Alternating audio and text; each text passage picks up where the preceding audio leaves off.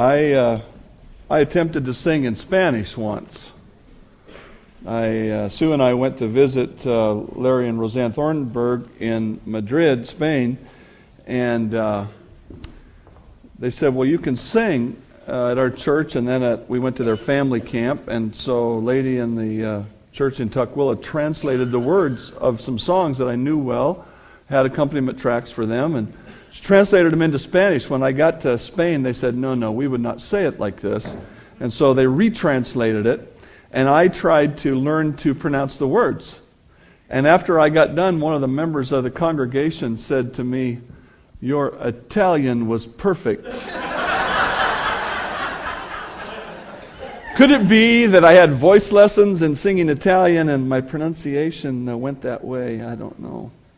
Uh, Matthew chapter 6, if you're opening your Bible, I hope you are. Sue and I took uh, our son and his family to lunch yesterday for his birthday. He, they live down in Woodinville. So we said, Well, where would you like to go to eat? And he said, uh, A certain barbecue restaurant, which will be nameless, as you'll find out why in a minute. But uh, so we went there with uh, great expectation and made the selection from the menu and waited, and, and our food came.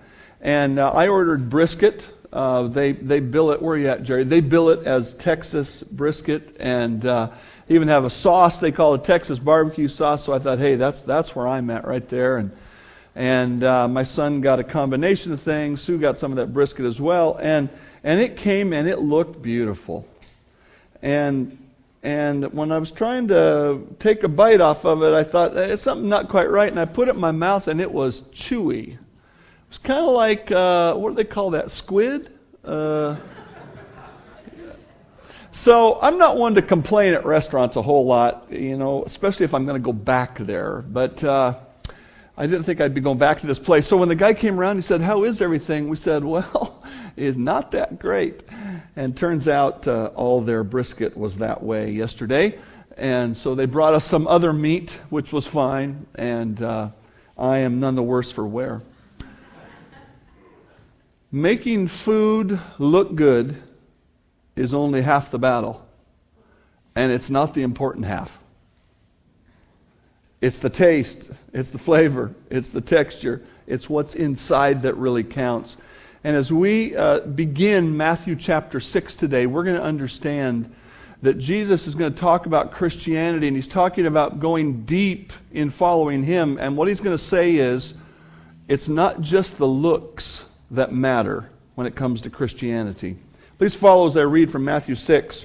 Take heed that you do not do your charitable deeds before men to be seen by them. Otherwise, you have no reward from your Father in heaven. Therefore, when you do a charitable deed, do not sound a trumpet before you, as the hypocrites do in the synagogues and in the streets, that they may have glory from men. Assuredly, I say to you, they have their reward. But when you do a charitable deed, do not let your left hand know what your right hand is doing, that your charitable deed may be done in secret, and your Father who sees in secret will himself reward you openly. And when you pray, do not be like the hypocrites, for they love to pray standing in the synagogues and on the corners of the streets, that they may be seen by men. Assuredly, I say to you, they have their reward. But you, when you pray, go into your room, and when you shut your door, pray to your Father who is in the secret place, and your Father who sees in secret will reward you openly. Drop down to verse 16, please. Moreover, when you fast, do not be like the hypocrites with a sad countenance, for they disfigure their faces that they may appear to men to be fasting. Assuredly, I say to you, they have their reward. But you, when you fast, anoint your head, wash your face, so that you do not appear to men to be fasting, but to your Father who is in the secret place. And your Father who sees in secret will reward you openly. As in all of the scripture, God speaks in broad themes and he speaks in very specific sub themes. The most famous sub theme in this passage is the verses we skipped, which are typically referred to as the Lord's Prayer. Now, make uh, no mistake, we're definitely going to spend some time on the Lord's Prayer in a few weeks. But there is a broad theme that we need to take note of because if we if we get focused down into those sub themes, we might miss the big picture, and the big picture is just as important. In fact, Jesus gives the big picture first, and then those important sub pictures there. The, the theme that is here is seen through these little verbal clues. Look what he says in verse 1 Take heed, pay attention, listen up. And do not do your charitable deeds before men to be seen by them. That is the theme of this passage.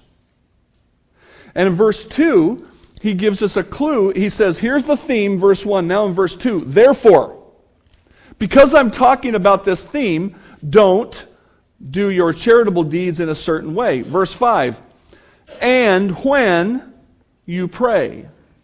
And then we come down to verse 16, and, and the New King James translates it moreover. It could just be again the word when. And if you look at it in the, in the original language, these clues are very clear. It, it, it, here's the principle, the topic, and boom, here's, a, here's an illustration, here's an illustration, here's an illustration. And so Jesus uses these three illustrations to teach the principle. And the first one has to do with helping the poor, the second one has to do with praying, and the third one has to do with fa- fasting.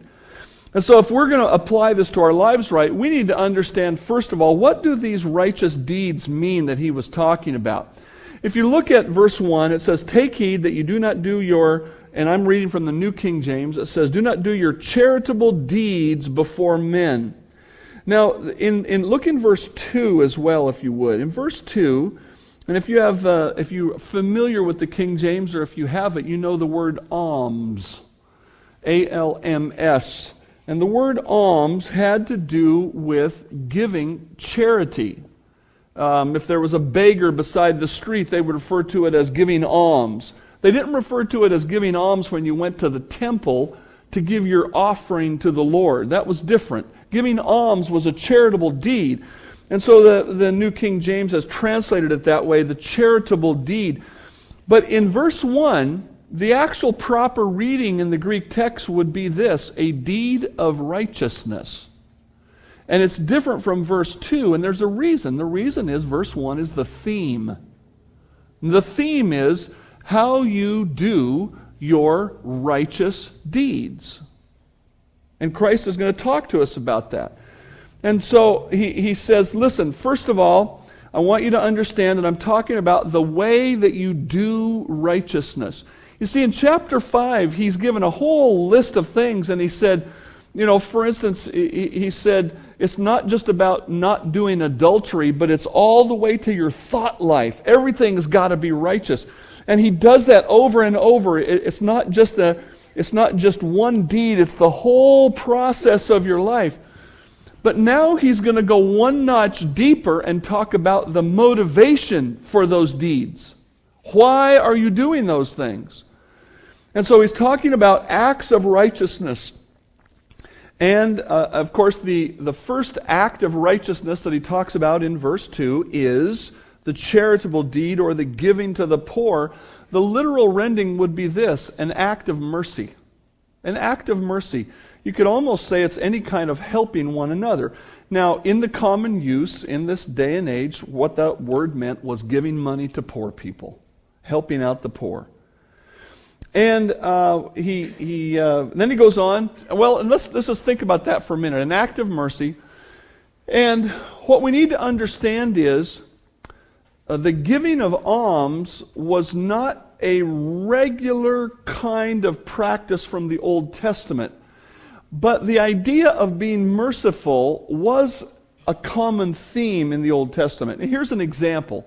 In Leviticus, in the repeating of the law, it says this if one of your brethren becomes poor, and he falls into poverty among you, then you shall help him, like a stranger or a sojourner, that he may live with you. Now, see, what I'm trying to help you understand is God didn't give a specific command in the Old Testament that said, now you're supposed to give 2% of your income to poor people. He didn't say that. But he did say you should be merciful. So if somebody falls on hard times, that's what he's saying here, help them out. And that, that general theme of being merciful is there in the Old Testament. The other thing about being merciful to poor people comes with the, the rules about harvesting. And it said when, when you're harvesting, if you're, if you're picking things up and some of it falls on the ground, let it lay. And then people like Ruth in the Old Testament come along and glean. They pick up the things that were left laying. And the scripture also said, don't cut the corners in your fields, leave the corners standing. And so God purposefully said, be merciful, be helpful to people that are poor. But there was no rule about almsgiving. And so Jesus is coming along saying, Now listen, if you're going to help the poor, here's how I want you to do it. And then he goes on to the second example, which is prayer. Now, we would look at prayer and, and think, well, that's pretty straightforward, but there's a little element of their practice you need to be aware of, and you'll see why in a minute. In the time of Christ, there were three times a day that were, that were um, not commanded to pray, but sort of sort of expected and sort of normal. We have a mental image today of the Muslims who pray, I believe, five times a day, and they get down and bow down. Uh, they aim toward Mecca and they pray their prayers. It was similar to that for the Jewish people in the time of Christ.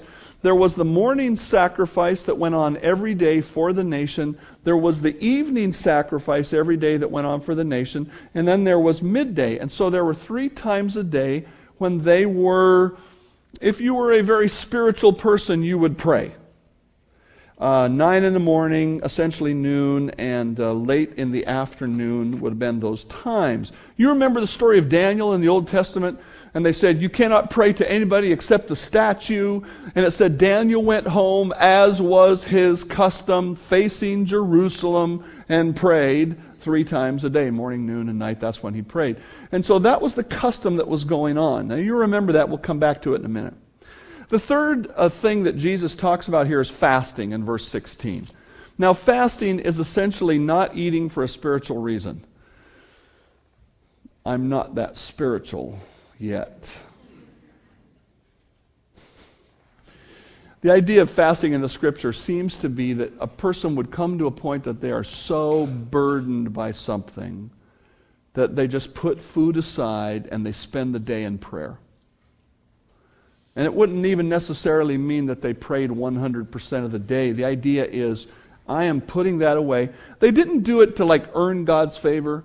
Uh, some religions have kind of given us that idea that if you deprive yourself, somehow God is honored by that. That was not what fasting was about. Fasting is, is, was only commanded one time for the Old Testament uh, believers, and that was on the annual Day of Atonement. And in fact, what it says is interesting. It doesn't say to fast, but it says, You shall afflict your souls. I thought that was interesting. It, do, it doesn't specifically say deny yourself food, but that's what they understood by afflicting your souls. So that's the only time it was commanded. And yet the Pharisees in the day of Christ had multiple times when they would fast, and um, they had other reasons for it, perhaps, as we'll see in a minute. And we'll talk about fasting in a few weeks as we work through this passage as well. Um, and so, in summary here, and we're still kind of in introducing this, Jesus used these three activities helping the poor, prayer, and fasting to teach an important spiritual principle. And here's what that principle is righteous deeds can be done selfishly. Righteous deeds can be done selfishly. There is a potential for duplicity. To be duplicitous means you have two, two things going on at once. And in particular, and here, uh, Jesus uses some language that for us will be very um, graphic when he says here in verse 2 Therefore, when you do a charitable deed, do not sound a trumpet before you as the hypocrites.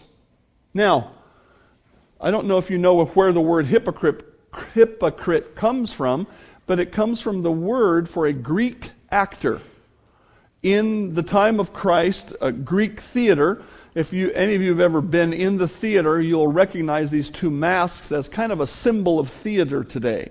And the reason is because in the Greek theater, they would have multiple characters, but maybe only two or three actors. And the actor would hold a mask in front of their face. And if they were supposed to be sad, they would hold a sad mask. Or if they were supposed to be a man, they would hold a male mask. Or if a woman, and so on. They could be any character simply by holding a mask in front of their face. They were the hypocrites, the ones who put something onto themselves to become something different. Obviously, there's no change. It's the same person, but different masks. Jesus called the Pharisees mask wearers.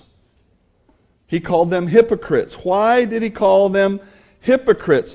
He said there is a potential for being a hypocrite in your righteous deed. And if the word hypocrite isn't enough, look at the, the little phrase that's so simple to us and it says, to be seen. Verse 1, to be seen. Um, verse uh, several times throughout here to be seen, to be seen. You know what word that is? That comes into English in the word theater. Theater. An actor doing theater in regard to righteousness. And he said it's possible for somebody to put a mask up to try to cover what's really going on inside. Now, what is that sinful inside that he is warning us about? You see, because he doesn't condemn charitable deeds, he doesn't condemn prayer, he doesn't condemn fasting. He condemns this inner wrong motive. Verse 1 Take heed that you do not do your righteous deeds before men to be seen by men. To be seen by them. Look at verse 2. Therefore, when you do a charitable deed, don't sound a trumpet before you as the hypocrites do in the synagogues and the streets, that they may have glory or praise or honor from men. And then verse 5 And when you pray, you shall not be like the hypocrites for they love to pray standing in the synagogues and on the corners of streets, that they may be seen by men. And then down to verse 16. Moreover, when you fast, do not be like the hypocrites with a sad countenance, for they disfigure their faces, that they may appear to men. They want to show themselves to people around them. It is possible to do the things God prescribes primarily to gain praise from people. That's what Jesus is warning us about. And, and obviously, this is, a, this is a sin that we have to look inside for. I can't look into you, and you can't look into me. But Jesus said, there are people, he called them hypocrites. They were the Pharisees. He said, the reason they do the things they do is so people will go, look at that man. Look at that person. Look how great they are. This was the sin of Ananias and Sapphira in the, in the book of Acts when they sold a piece of property for a certain amount of money and they came and said, Here is all the money from that sale of property. And the truth was they held some of it back.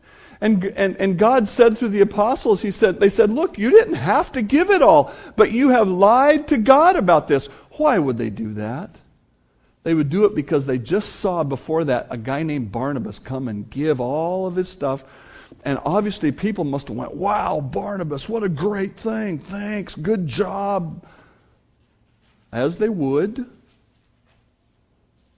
and they said, "We want to get in on that." There was a guy named Diotrephes in the book of Second John, and this is God's opinion of him. He loves the preeminence. He ruled the church because he loved to be lifted up as something. The apostles. Do you remember the apostles as they're walking down the road with Jesus? They're arguing, who's the greatest? Who, who, do you think? I think I'm the greatest. No, I think I'm the greatest. They wanted to be something. The mother of James and John came to Jesus and said, Now, when you come into your kingdom, could one of my boys be on your right hand and one on the left? In other words, prince, prince number one and prince number two. This, there's a desire in us to be something, to be seen as something. Everybody defines it differently. Some people want to be powerful in, in, in one area or rich in another area or, or whatever it might be. But the most insidious sin of all is taking the things of God and doing the things of God so that people will go, You are something. And that's what the Pharisees did righteous deeds can be designed selfishly. Look at verse 2. This gets worse. When you do a charitable deed, and literally when you, when you do something merciful for the poor, do not sound a trumpet before you as the hypocrites do in the synagogues. Now, all of the commentators that I read this week said there's no historical evidence that they actually blew a trumpet and, and, and came and gave their, their merciful giving. So it, it's a little bit of an obscure reference. But somehow, what Jesus is saying is this don't toot your own horn. When I was a kid, we had a family friend who used to say that to me all the time. Well, if you don't toot your own horn, nobody else will. Now, in retrospect, I have a picture of his face, and he's kind of, he's kind of snickering while he says it. If you don't toot your own horn, nobody else will. And I thought, yeah, that makes sense. That was, he did not give me the whole story. These people here figured out a way to give to the poor that tooted their own horn.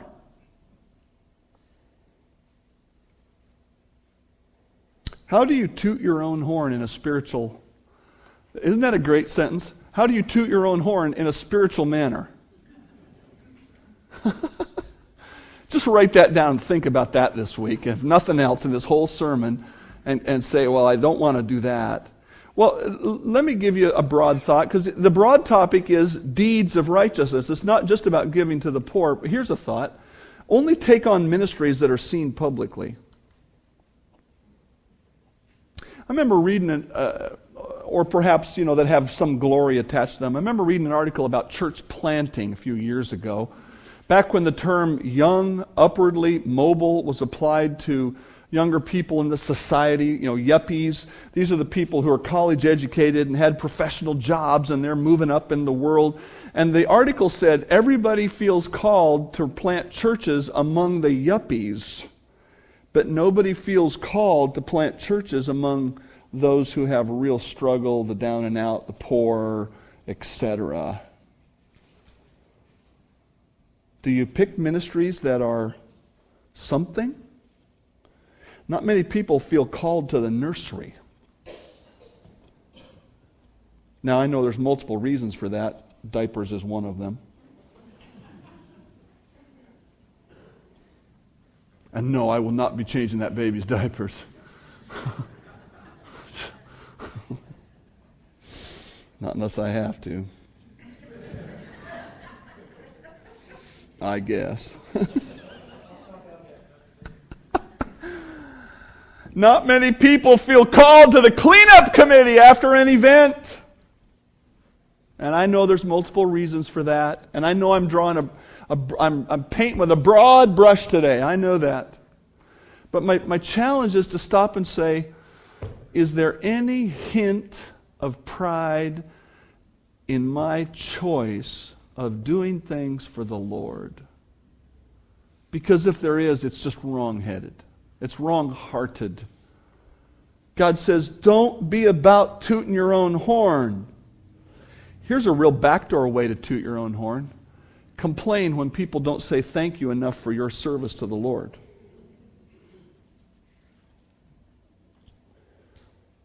I knew somebody many years ago in a far, far away place who taught Sunday school forever. Longer than I'd been alive, I think. And did a great job. And the kids learned. My kids learned. And it was our habit there, as it is our habit here. Apologies to those of you who don't have the privilege yet. We would like to be there.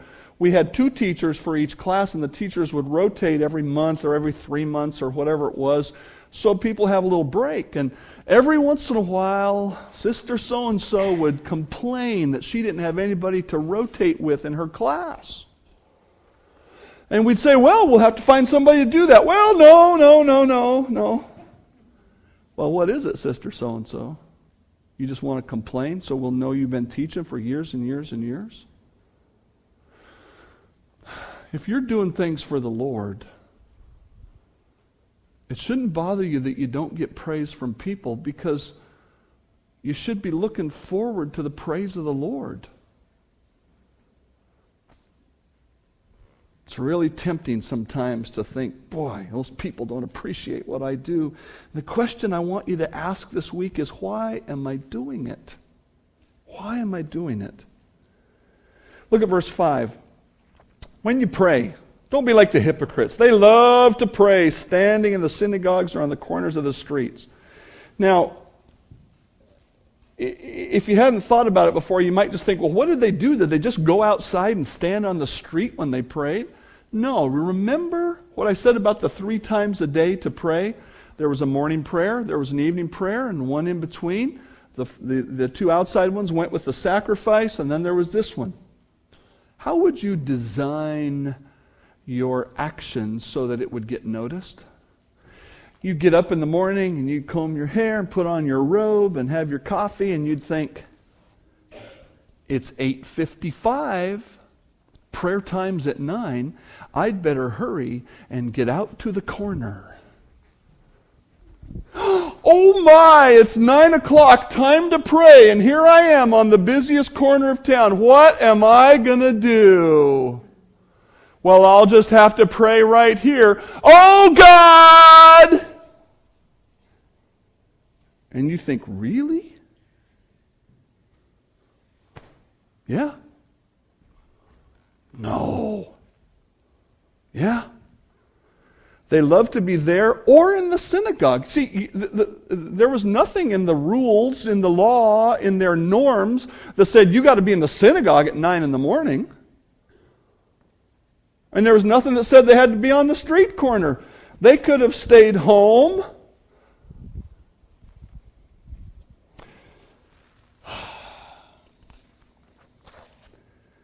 And then verse 16. Verse 16, talking about fasting. Now, they had, I believe, two days a week when they were supposed to be fasting. And, and unless you get too sympathetic for them, it didn't mean they didn't eat all day long. For the Jewish person, the day uh, started at sunup and it ended at sun. Um, let me get that right. Yeah, the, the new day started at sundown. And so, in other words, once the sun goes down, it's, it's sort of like a new day, and they could eat then. Uh, that's, that's what the Muslims do today when they fast for a month. They don't eat during the day, but they eat at night. Okay? And so, but they have these days when they were supposed to be fasting. And look what Jesus said Don't be like the hypocrites who have a sad face they disfigure their face that they may appear to be fasting. In other words, when they went out on the day of fasting, they, they did something to their appearance. They didn't comb their hair, as he speaks about, or they didn't wash their face. They, maybe they contorted their, oh, you know, I, I don't know what they did, but somehow people go, hey, brother, what's wrong with you today? Oh, nothing, I'm just fasting to the Lord. Really? Yeah. Look what Jesus said. They designed acts of righteousness so people would notice. All of their works they do to be seen by men. They make their phylacteries broad and enlarge the borders of their garment. A phylactery was a little box that they would put a little uh, scrap of paper with a, a Bible verse written on it. They would put it there and tie it on their hand or tie it on their head. And that was a in my opinion, a foolish application of what God intended when He wrote Deuteronomy chapter 6 and 7. And He said, Keep God's word like a, like a frontlet between your eyes, like something tied on your hand. The idea was have God's word always right there in your mind and in your deeds. They took it and tied it on their hand and said, I'm doing what God wants. And so these guys in the time of Christ made their little boxes bigger. I'm really carrying the Word of God around.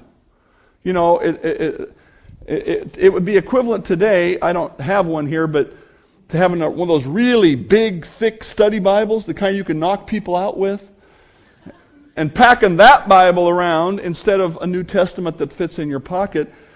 Either one of which would be okay, but they did these things to be seen. They enlarged the border of their garment. There was, a, there was a mandate for having a fringe on your garment, but they enlarged theirs so it would be extra big. They loved the best places at feasts, the best seats in the synagogue, greetings in the marketplace, and to be called teacher, teacher. They wanted to go through the market and somebody would see them over there, like I can see Kathy Golay, and go, Oh, oh, teacher Golay. And, they, and when that happened, they went, that's right. Really? But you, don't call yourself rabbi or teacher or master. The, the word has several kind of meanings to it. They called Jesus rabbi, and he didn't reject it because he was the master. He said, You don't call yourself that, for only one is your teacher, the Christ, and you are all brethren. Do not call anyone on earth your father, for one is your father, he is in heaven. And do not be called teachers, for one is your teacher, the Christ. Now, is it, is it wicked to call me Pastor Dave? No, it's not. But I hope you notice that if somebody says, Hi, I'm John, I say, Hi, I'm Dave. Because I don't want to be called Reverend. I don't mind being called pastor, especially by younger people. But we are all equal before the Lord. When I was a youth pastor, uh, way back in the days when you had to write letters on paper, I sent a letter to a, past, a youth pastor friend of mine. I don't know if we were planning some ministry together. I don't remember what the occasion was. He was a little ahead of me in Bible college, but we were there together, and he was in one church and I was in another. And, and I wrote him this letter. And he sent me an answer back, and he signed it Pastor Bill. And I thought, what? Pastor Bill, come on. You're, first of all, you're not my pastor. And we're, we're colleagues here. We're brothers here. What's the deal? Jesus says, listen, don't put anything on to be seen. Only you know. Only you know what's going on in your heart. But here are some things that may help you from this text as Jesus pencils it out. Righteous deeds should be done sincerely. The word sincere means it's kind of like consistent. Um, there's no fault in it. And it's the opposite of the hypocrite. The hypocrite is not sincere. The hypocrite has one meaning underneath and another on the front. Jesus said, no masks, no, no false meanings. He said, righteous deeds should be done sincerely. And the first thing that we note is this sincere righteousness is selfless. Sincere righteousness is selfless. Look at verse 2. When you do when you give to the poor, when you do a charitable deed, don't sound a trumpet as they do in the synagogues and the streets. Verse 3, but when you do a charitable deed, don't let your left hand know what your right hand is doing. Verse 6 When you pray, go into your room, and when you have, I think the King James uses the word closet. The meaning, the original meaning of the word would just mean a room that's kind of set aside in your house. Um, it might have even meant a storeroom, so it was kind of a private place. Go into your room. When you've shut your door, pray to your Father who's in the secret place, and your Father who sees in secret will reward you openly. Sincere righteousness is selfless. Think with me about John the Baptist for a minute. He was the forerunner of Christ. He was the voice of one crying in the wilderness, Prepare ye the way of the Lord. He was born before Christ. He went into ministry before Christ. Several scriptures talk about all of Israel going out to him. In other words, it, there was a huge massive response to his ministry. But there came a day, there came a day when Jesus began his ministry, and people started to follow Jesus instead of John.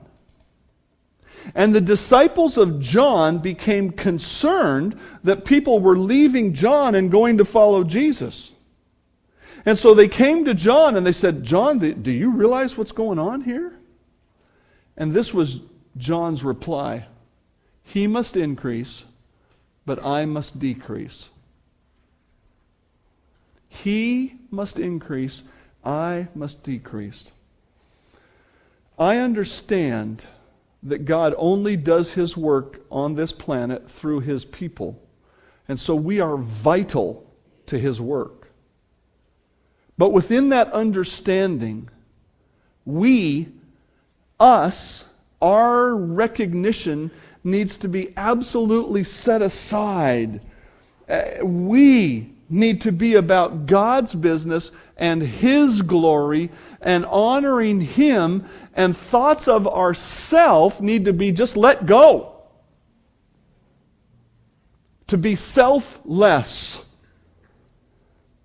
I had a man in my church in Boardman, Oregon, little mission church out in the boondocks. Three men went into the ministry out of that church, and not due to my work there, but to others who had cultivated that field before me. This man had been to Bible college in, a, in another place when he lived there as an adult with a family. So he, he made his way through Bible college, felt the Lord was calling him into the ministry, but he'd never actually been in the ministry yet. He was an electrician, a heavy electrician, worked out at the power plant there, and uh, moved there for that job. And so he was there in the church. He played the guitar, he sang, he preached, he taught, whatever you want him to do, he would do. And he had a saying that I thought was, was just so poignant. And, and uh, he said this Don't raise your hand and never say no. Now, here's a guy who wanted to be a pastor. And what did he do about that? I assume he prayed about it. In our church, he did anything we asked him to do, but he never pushed himself forward. And he preached at all the churches around the county whenever their pastor would be sick or gone. People knew this guy would preach, and so they'd call him to preach. And whenever they called, he said, I'll go. Don't raise your hand, but never say no. And eventually, the Lord called him to a church, and he went there, and I had a chance to go to his ordination and to see his church, and he did a great job. And he never once promoted himself. He was selfless. That's really what this verse is about in, in, in 1 Corinthians 13. Love does not parade itself. I, I will confess to you that studying Matthew 6 helped me to understand that verse better than I ever have. Is there any way at all that I am somehow trying to get recognition for what I do for the Lord because if there is, I am parading myself. It's just like I went out and got a permit and I walked down Main Street and said, Look at me. And if we saw somebody doing that, we would say, Who do you think you are? We kind of say that anyway when we see parades sometimes, don't we? Look at those people. What are they doing in the parade? Not the fire trucks. Fire trucks are always great in the parade. Oh, friend. Jeremiah the prophet said, The heart is deceitful and it's exceedingly wicked. Who can know it? This has to be a constant and a consistent evaluation on our part to say, God, I don't want to raise. I don't want to raise my own hand. I want to let you call me into ministry. Now, does that mean it's wrong to offer to do something that needs to be done in God's work? Absolutely not. There's a difference between responding to a plea that says, Would you please do XYZ ministry? We need some help. It's wonderful to come forward and say, I'll be glad to help with that. But that's different from pushing yourself around and forward and trying to make yourself into something so people will notice. That's what this verse is about. Whether you eat or drink or whatever you do, do it to the glory of God.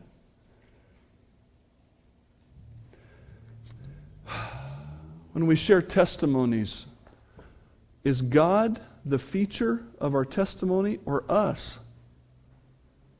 When we pray, is it about God or is it about us? When we give money, do we do it in simple ways just to make God's work go forward? Sincere righteousness is selfless. Number two, sincere righteousness is generous. Look at verse 3. When you do a charitable deed, do not let your left hand know what your right hand is doing. Now, Jesus is obviously using some hyperbole. I mean, I happen, I, I usually don't bring coins in my pocket to church for a number of reasons. Um, not the least of which is that I might play with them. I have them today because I'm not going back home after church. Does my left hand know what my right hand is doing right now? That's obviously a hyperbole. But Jesus is, what is he really saying? He's saying, get your mind off of what you're doing and get it onto the ministry that you're participating in. In other words, it's possible to be so focused that we say, oh, I'm putting a hundred dollars in the offering. Oh, I'm really something. And, and, and, and we're all about that amount and how great we are. And, and, and Jesus is saying, just give. And, and really don't take note of it. Don't keep score of it the volunteer coordinator at the sheriff's office where I serve, keeps track of hours. Every month I get an email that says, How many hours were you there this month? It's kind of an accountability thing, too. Kind of like, Are you actually doing something as a volunteer? Well, they keep track of all those hours because the sheriff needs to report how many volunteer hours and kind of kind of give a concept of how much value the community is investing in the sheriff's office, and, and that's a good, legitimate thing. But we should not be keeping score of our service to the Lord.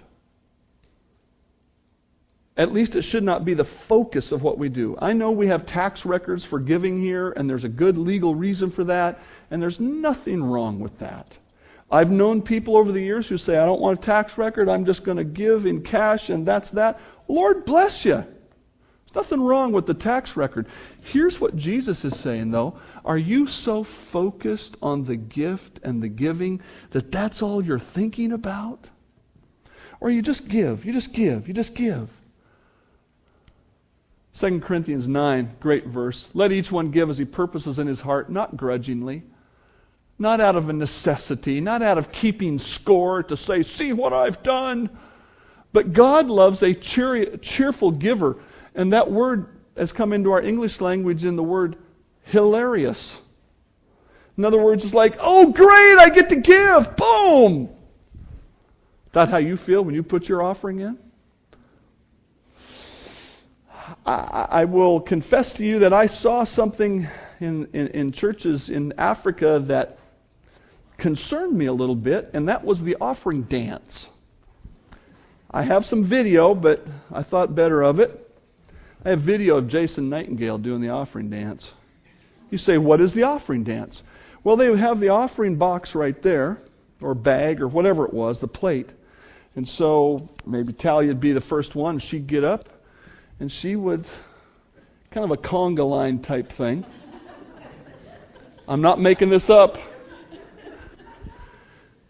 Put her offering in and the conga line would go on. And, and as she gets up, then the next people, whoever's going to give along here, they all kind of get up and join the conga line. And pretty soon, you, you, the conga line's going around in a big circle. And basically, when you get back to your chair, you sit down again. But they would conga up and put their offering in. I think they were sincere in doing it. Don't get me wrong. I think it's a bad habit. We should just say, you know, I'm just giving. I'm just giving. I'm giving here, I'm giving there, I'm investing this way, I'm investing that way, I'm giving my time, whatever it is, I'm just giving. The godly giver is focused on the next gift, not the last five. It's not how much I've given, it's, oh, hey, here's another opportunity, there's an opportunity, there's an opportunity. Now, I, I understand there's challenges. There's There's times when I write that check, I get paid, and I write that check, and every once in a while I, I stop and think some thoughts I shouldn't think. I understand that challenge. But that doesn't mean we don't say, you know, Lord, you've just blessed me and I'm just going to give and I'm not going to take any note of it. Servants of God don't keep track of the hours or the money they give. They're just focused on the next opportunity.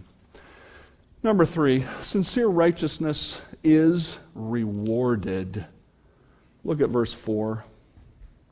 Here's the blessing. Verse, well, verse 3. Don't let your left hand know what your right hand is doing. Do your charitable deed in secret, and your Father who sees you will reward you. Verse 6 And your Father who sees in secret will reward you. Verse 18 Do not appear to be fasting, but your Father who is in the secret place, and your Father who sees in secret will reward you. God repeated that phrase three times with these three examples so we would really get it. If you do whatever God asks of you for Him, then He will reward you. Matthew 23 says, He who is greatest among you shall be your servant, and whoever exalts himself will be humbled, and he who humbles himself will be exalted. You don't ever need to fear not being recognized. Because the God of the universe takes note of every deed that you do, and He will recognize you in a way that is far beyond any human recognition you could ever get.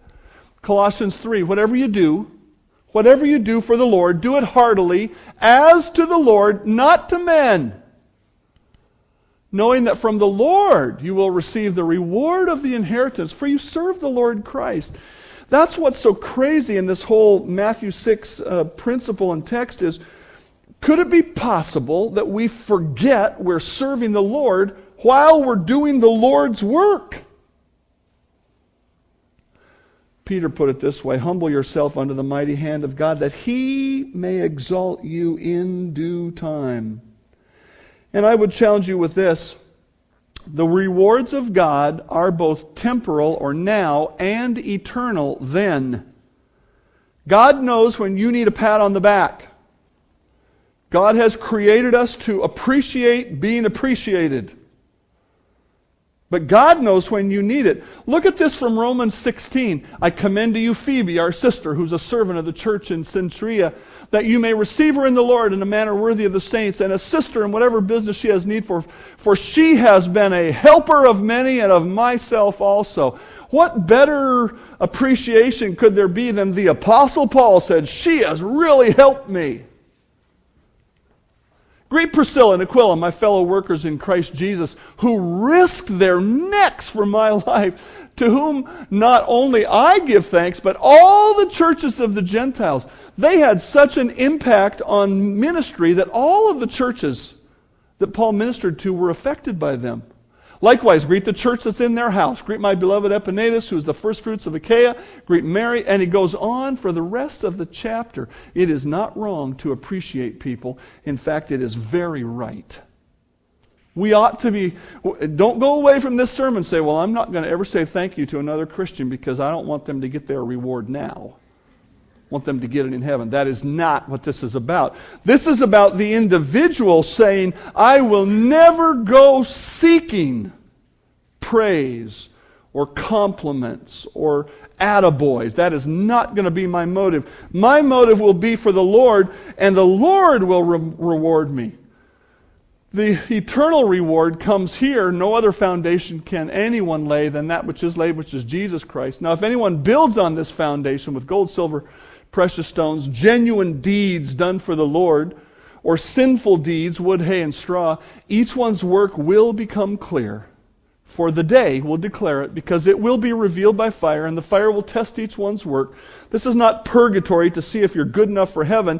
This is the fire of God's righteousness examining our life as Christians and burning up the stuff that was done for self and rewarding the stuff that was done for God, the gold, silver, precious stone. If anyone's work which he has built on it endures, he will receive a reward.